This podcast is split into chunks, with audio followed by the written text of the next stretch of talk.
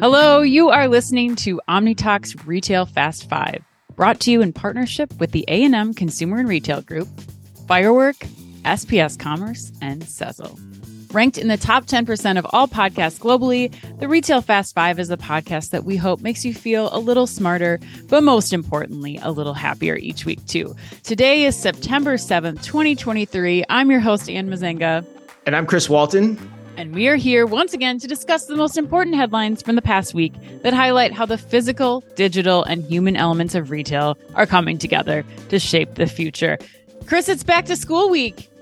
I know it is. This has been a crazy week for me, Anne. Crazy, crazy week. Yeah. Why? My kids went back to school last week, but yours went back this week.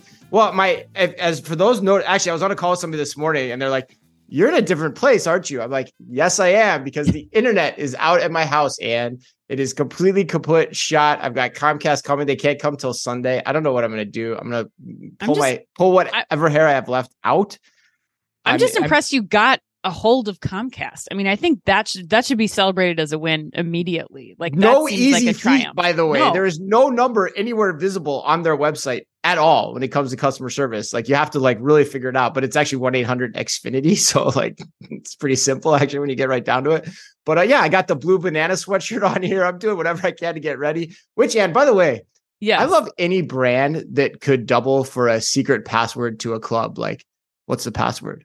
Blue Banana. Yeah, right? Is that the name of that store that we went to? That was in Madrid? I think it's Blue Banana, right? Isn't it? Okay. I don't know. But yeah. Or you just come up with a very good name for some adult video entertainment company or something. Right. Yeah. That's the password to a sex ring. Blue Banana. All right.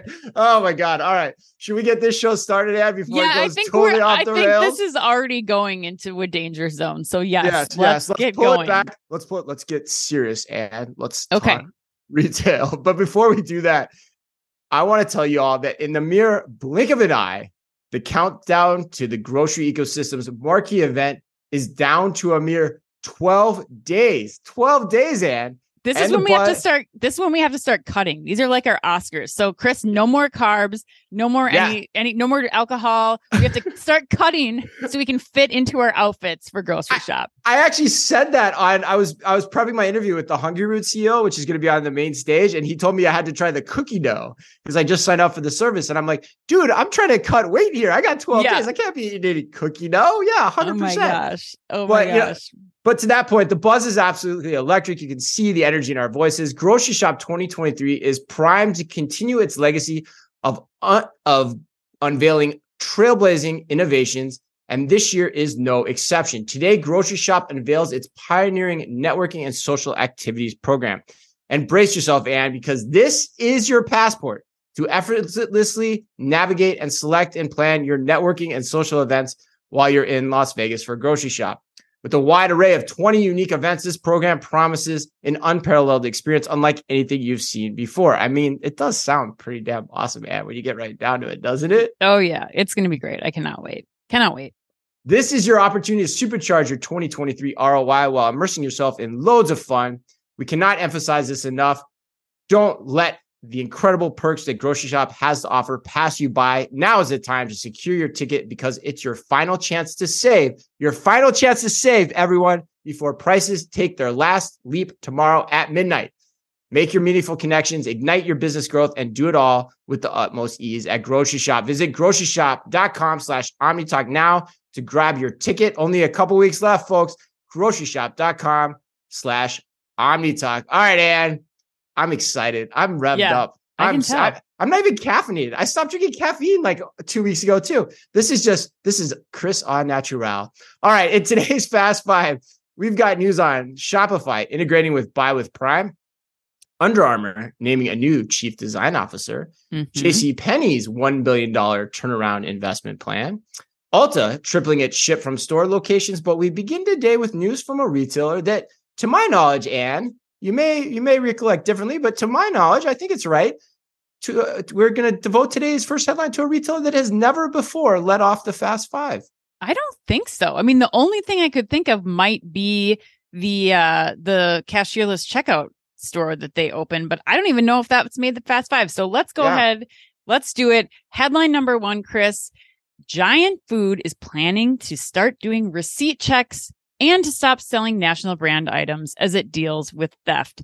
Take a minute, digest that one. It's a pretty big change. So according to Grocery Dive's Sam Silverstein, employees at a Giant Food location in Washington, D.C. today will start inspecting shoppers' receipts when they leave the store as a supermarket chain tries to, according to Giant Food spokesperson John Ahrens, quote, mitigate the unprecedented levels of product theft that has become unsustainable for our business, end quote.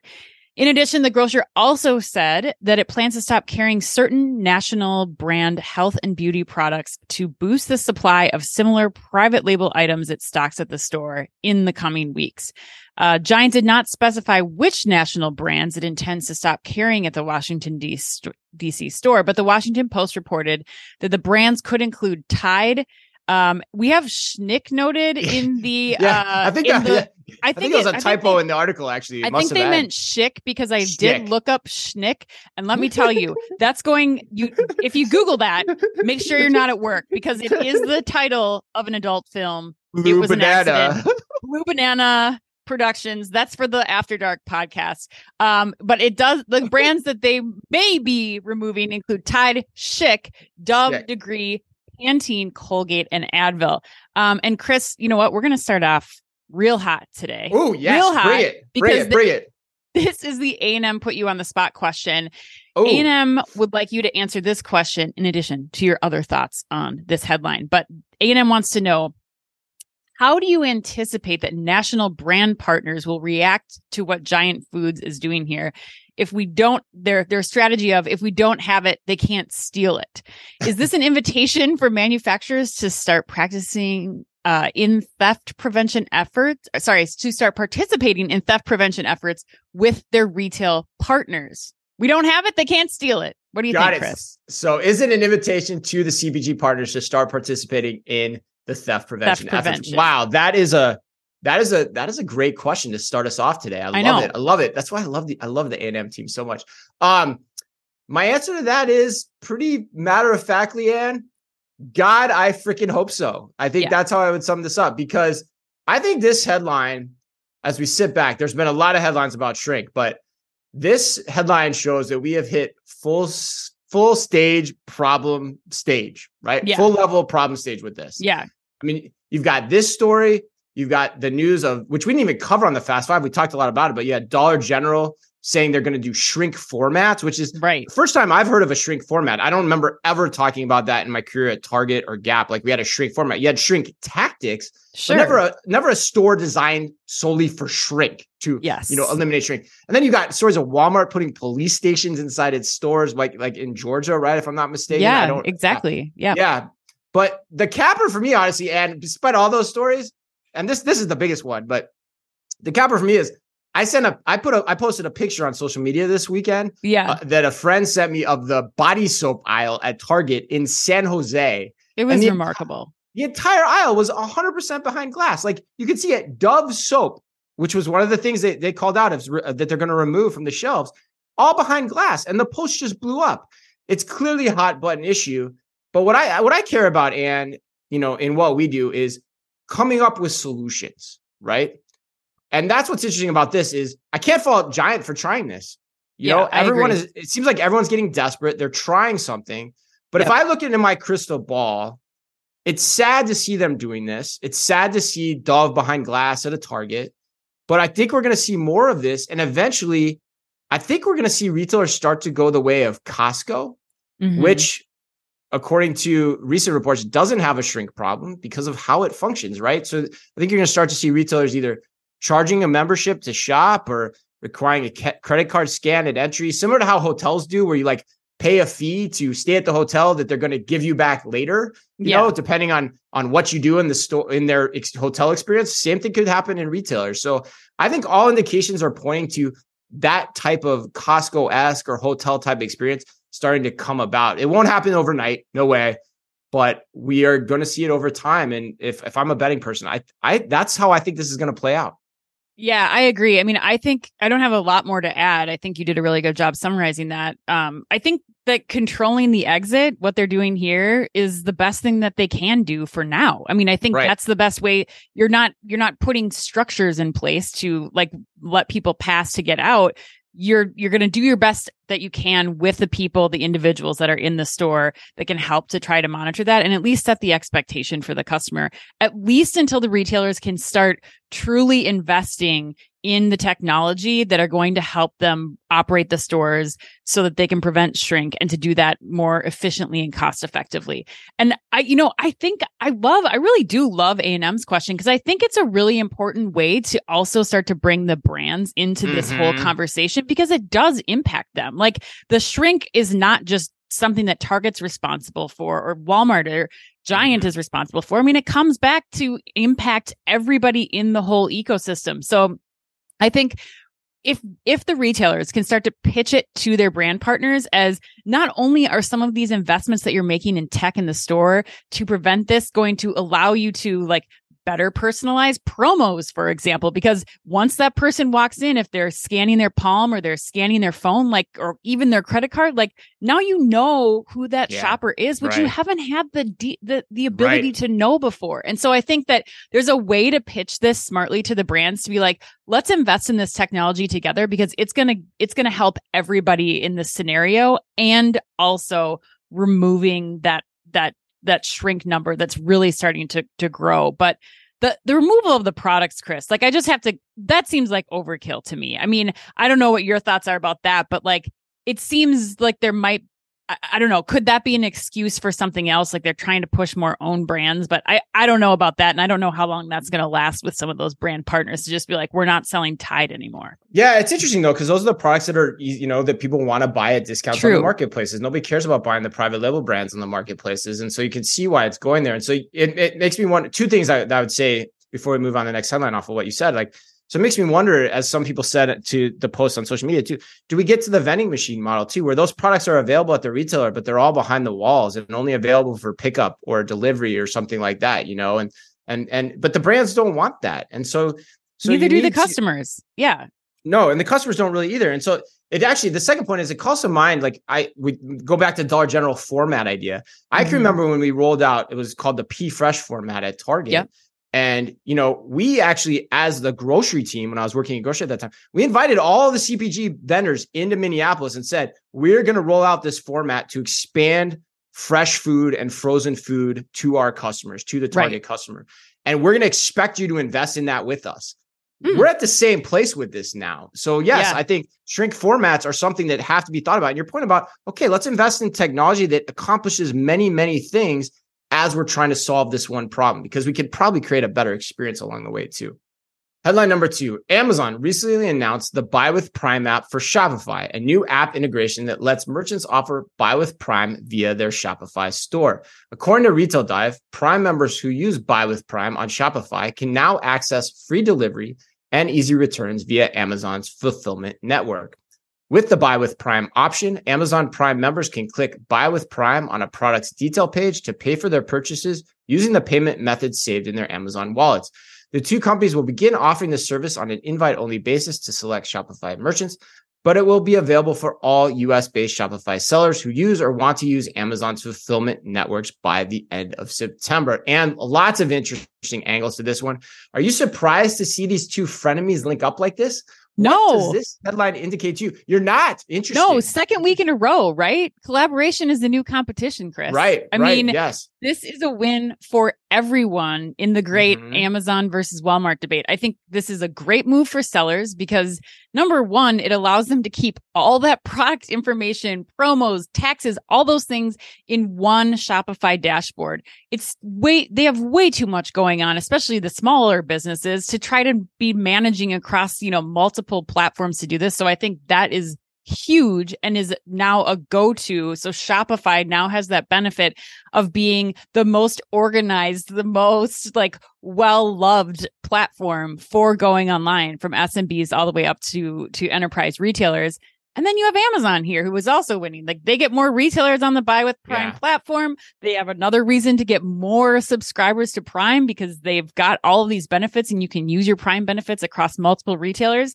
And, you know, after talking to Jason Del Rey, Chris, this reminded me of when we talked to him and we read his book, and I never realized until reading his book, like, just how quick the tit for tat is in the media with Walmart and Amazon, because Walmart came out the same week talking about, like, we've got all these new features to enhance our marketplaces for sellers. But nothing of real substance in there. I think this is a huge, huge win for Amazon, for Buy with Prime, and for Shopify and all of the sellers that are on that platform. But what are your thoughts? Yeah, no, I 100% agree. I mean, my quick take is, and then there's some interesting things that have happened overnight too, but like my quick take is Amazon can't do Shopify, you know, that ship has sailed, you know, or that train has sailed, whatever movie that's from. But, you know, but what it can do, like you said, it can take a cut from what Shopify is doing, and in so doing, give their Prime customers who aren't hunting and pecking on Amazon, you know, who are kind of more in that browse discovery stage via social media most often, more confidence in the purchases they're making. And I think that makes sense. And in fact, Dan, I have been duped so many goddamn times now by ads for what are eventually crappy products on social media that I think I'm going to plan to start using the Buy with Prime option as like another test of legitimacy, right? That's a really good point. Yeah, because you know where to go. Yeah, if it's there, I know that it's a real thing. It's available. Amazon's been selling it for a while, you know, as participating in its selling activities. But the other crazy thing about this, Anne, I don't know if you saw this, but Flexport CEO, former Amazon executive Dave Clark, also is out after like a year. And, you know, and they were providing, you know, they had bought the delivery services from Shopify, and there's that whole connection. So now you wonder if if Amazon's going to start getting into bed with Shopify on that angle, since it looks like, you know, Flexport's not going to be able to do it. So Deliveroo, remember, that was that whole story.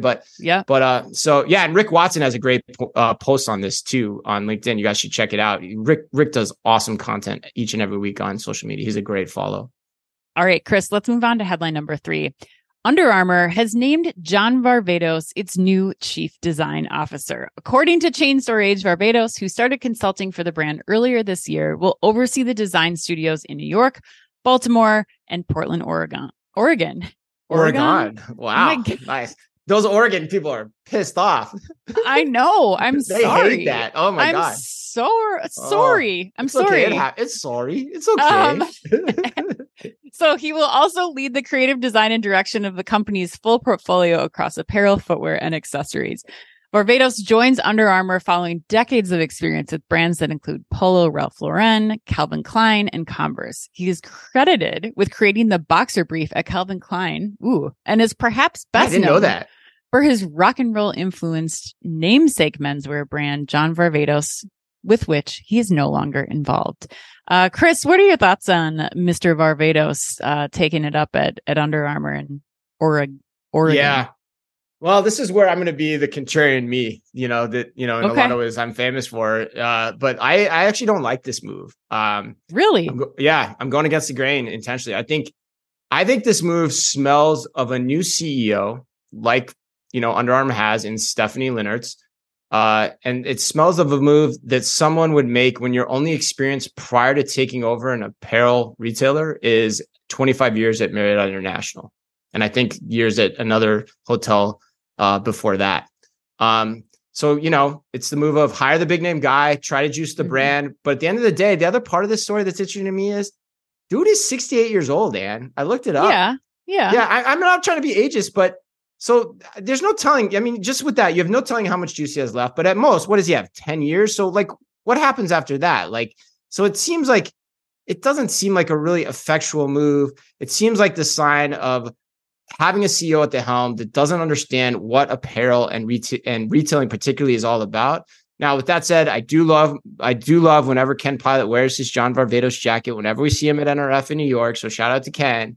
But I don't know. You probably like this, though, don't you? I think you love this story. You know, I do like it. Do you really? I think this is what Gap should have been doing. I mean, I think you need someone who your design team can look up to, who customers might recognize, to get them interested in the brand again. I mean, I think even if he is only there for 10 years, I still think he'll give his unique fashion and industry point of view to make Under Armour be differentiated a little bit in the market. I mean, I don't think it's going to move them into a number one position to really compete with the Nikes and Lululemons, but I do think that I'll be excited to see what he comes up with. And he's already been producing some products, so I assume we'll start to see some of the influence that he's had on the design team in the coming lines. But I think, you know, you really do need to make yourself stand out, especially like they're talking about in this article, as people are wearing this product more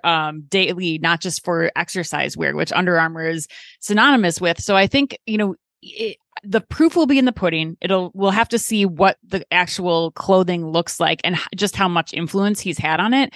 But I think it could be really cool to kind of have that design edge to the Under Armour apparel that makes me go to Under Armour for something to discover in that category outside of my typical Lululemon or Nike. See, so I'm going to push back on you based on something you told me yesterday, which I didn't know. I mean, I kind of knew, we talked about it, but I didn't know the full story. But I still think it's a retread. I think it's going back to a retread, you know, idea or brand here in a lot of ways in who he is. But like, you know, you talked about, you know, how Jenna Lyons came to be at J. Crew. Mm-hmm. You know, she was like coming out of design school and then worked at J. Crew and made her chops and just made it known that she was good at what she did. And Mickey saw that and, you know, gave her a lot of power in defining what that brand was. Like, I got to imagine that there's people out there like that mm-hmm. could you do the same thing for a lot less money, probably too, and could potentially get a lot more tailwind behind their back. I don't know. That's just my take. This feels like a retread idea to me.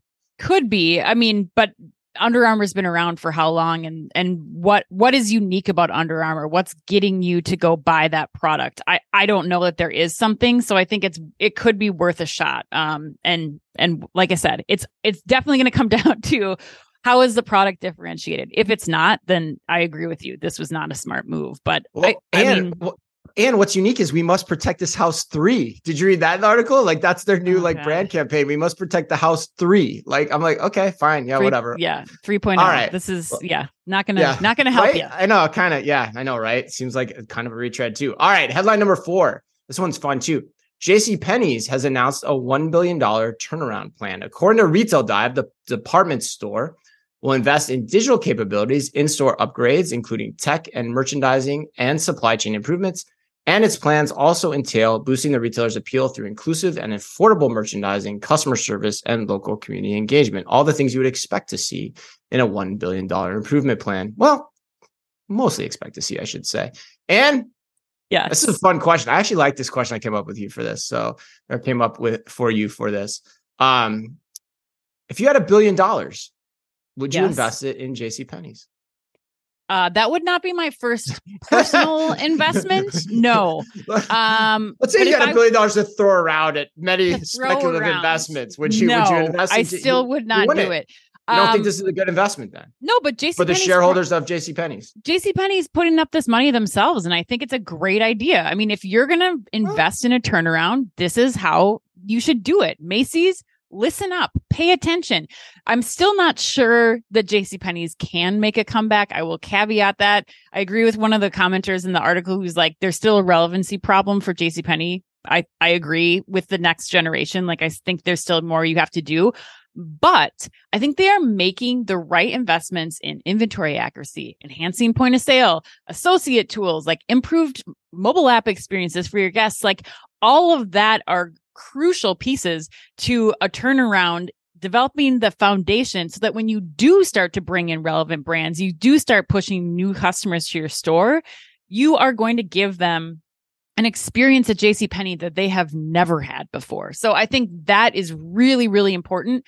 The second thing that I love about this, especially again, if you contrast this with what we're seeing Macy's do, I mean, Neil Saunders just put out some amazing photos of some tours to Macy's.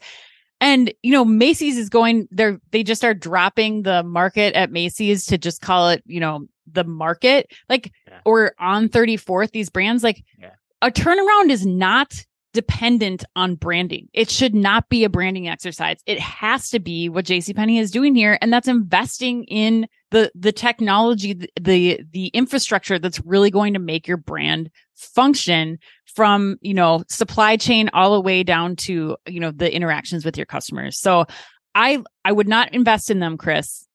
I would not put up my own money, but I do think that this is really smart. But would you? So let me ask you. So do you think let me ask you point blank. Do you think the shareholders are right to approve this plan then, or no? Would you not have approved this plan? Yes. You do. Okay. Yeah. All right. Yep, that was what I was trying to get at. Yeah.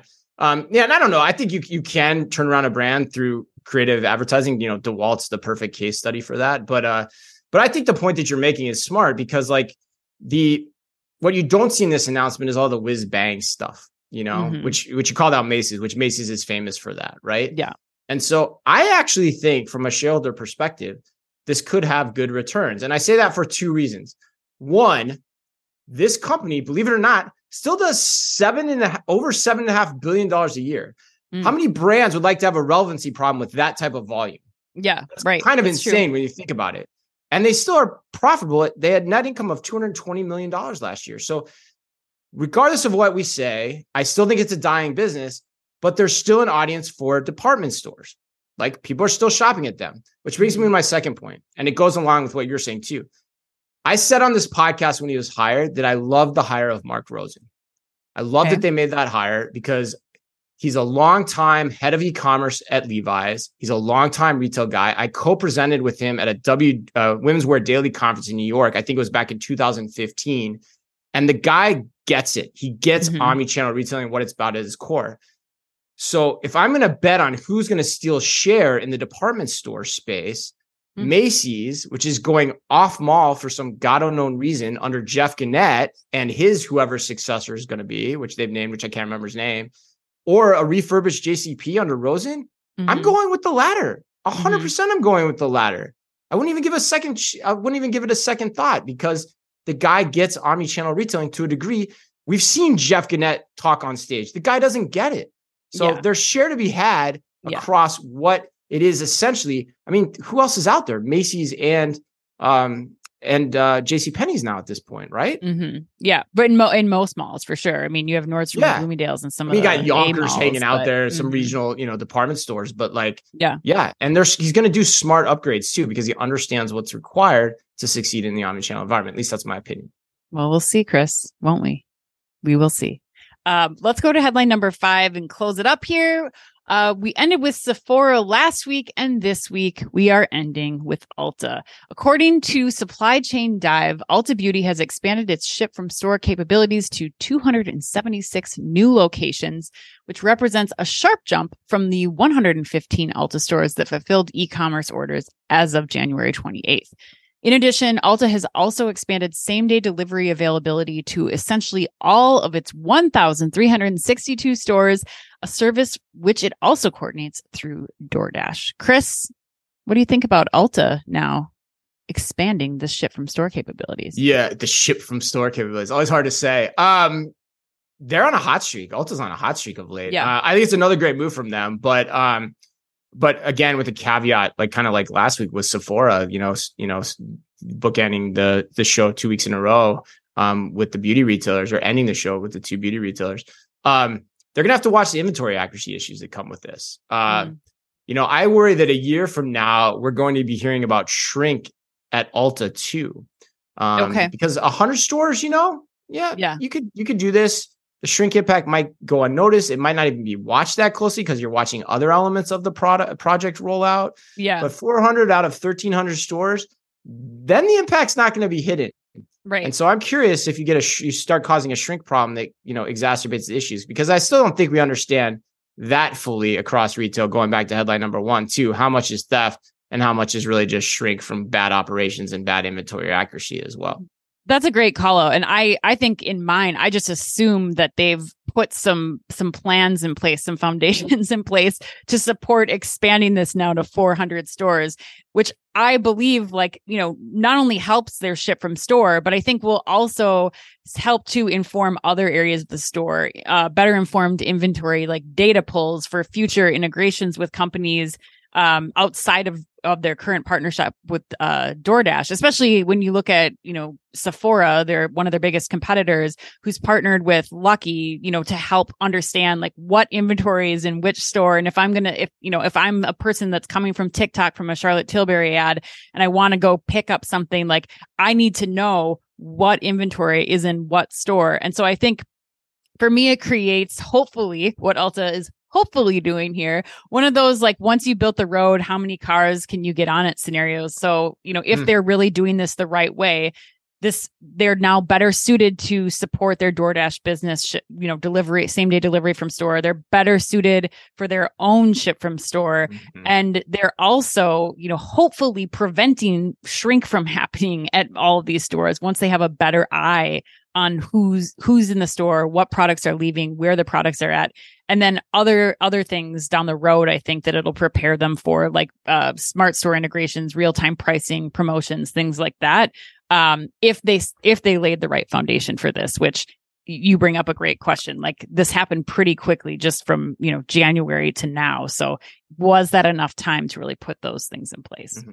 Yeah, you're bringing up a good point, because it's not a reason. What I brought up is not a reason not to do it. It's a reason to put in place the systems, surround sound systems that enable you to talk to your customers about it. Hence the lucky, you know, concept that you talked about, the Lucky advertising platform that, you know, helps retailers connect to their consumers. And then of course, also like the assets protection technology that can come into play here as well. That's really smart. All right, let's go to the lightning round, Chris. Question number one for you is, Taylor Swift's Eras Tour is now a movie and just broke box office pre-sale records, selling $26 million on the first day that ticket sales went live. That's just for AMC theaters, not for all of the theaters, just at AMC. Oh, wow. I didn't know that. $26 million in ticket sales. Chris, I made a post on LinkedIn last week, and I set the over-under at $1 billion in box office revenue. Are you going to take the over or under of whether or not T-Swift will hit over $1 billion in box office revenue from the movie? I mean, given that you just said that's just AMC, I think I'm taking the over. I mean, the love for this woman is insane. It's insane on the level that I haven't seen since Trader Joe's haters of me on LinkedIn. So yeah, I'm definitely taking the over. All right, it's September, so wake me up when September ends, Anne. And therefore, it's a long question for you. We still have a lot of days left. Right. Well, wake me up when it ends, Anne. And to that point, is Green Day on your Spotify playlist? Where does Green Day sit with you in the Parthenon of bands? Absolutely. Dookie was the first CD I put in my Sony boombox. I think I was in 8th grade when I got that. Really? 7th or 8th grade. Yeah. Green Day is one of those bands that doesn't get enough credit for how long they've been on the scene and the quality of music that they've been able to put out for several years. Billy Joe is like, what, 60 now or something? Yeah, he's getting old. He's getting up there. Yeah. I don't know if he's that old, but yeah, he's getting up there for sure. It's not his birthday today either. I know that. We'll look it up. We'll look it up and see. Chris, question number 3. Airbnb is tightening restrictions in New York City, and they have eliminated a large portion of available rentals in the city, citing that they bring unwanted noise, trash, and danger to the community. If you were to Airbnb your home, what would be your top 3 house rules to avoid these things? Oh, man, I'm going to take a page out of Chad Lust's book from a couple of weeks ago. I think number 1, no dogs. Number 2, no dogs. Number 3, no dogs. In that order, and that's what I would say. Noted.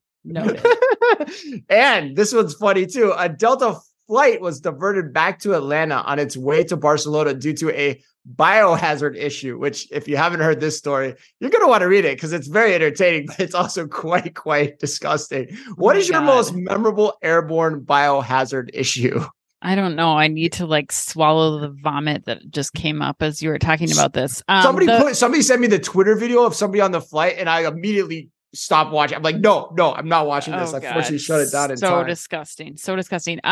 The closest thing I could think of was being on a very long flight that the air was not functioning, and I was sitting next to someone who maybe hadn't applied deodorant ever in their lives, and the body odor for me, you know, in the bog of eternal stench, body odor is number 1, garbage is number 2, and sewage is number 3.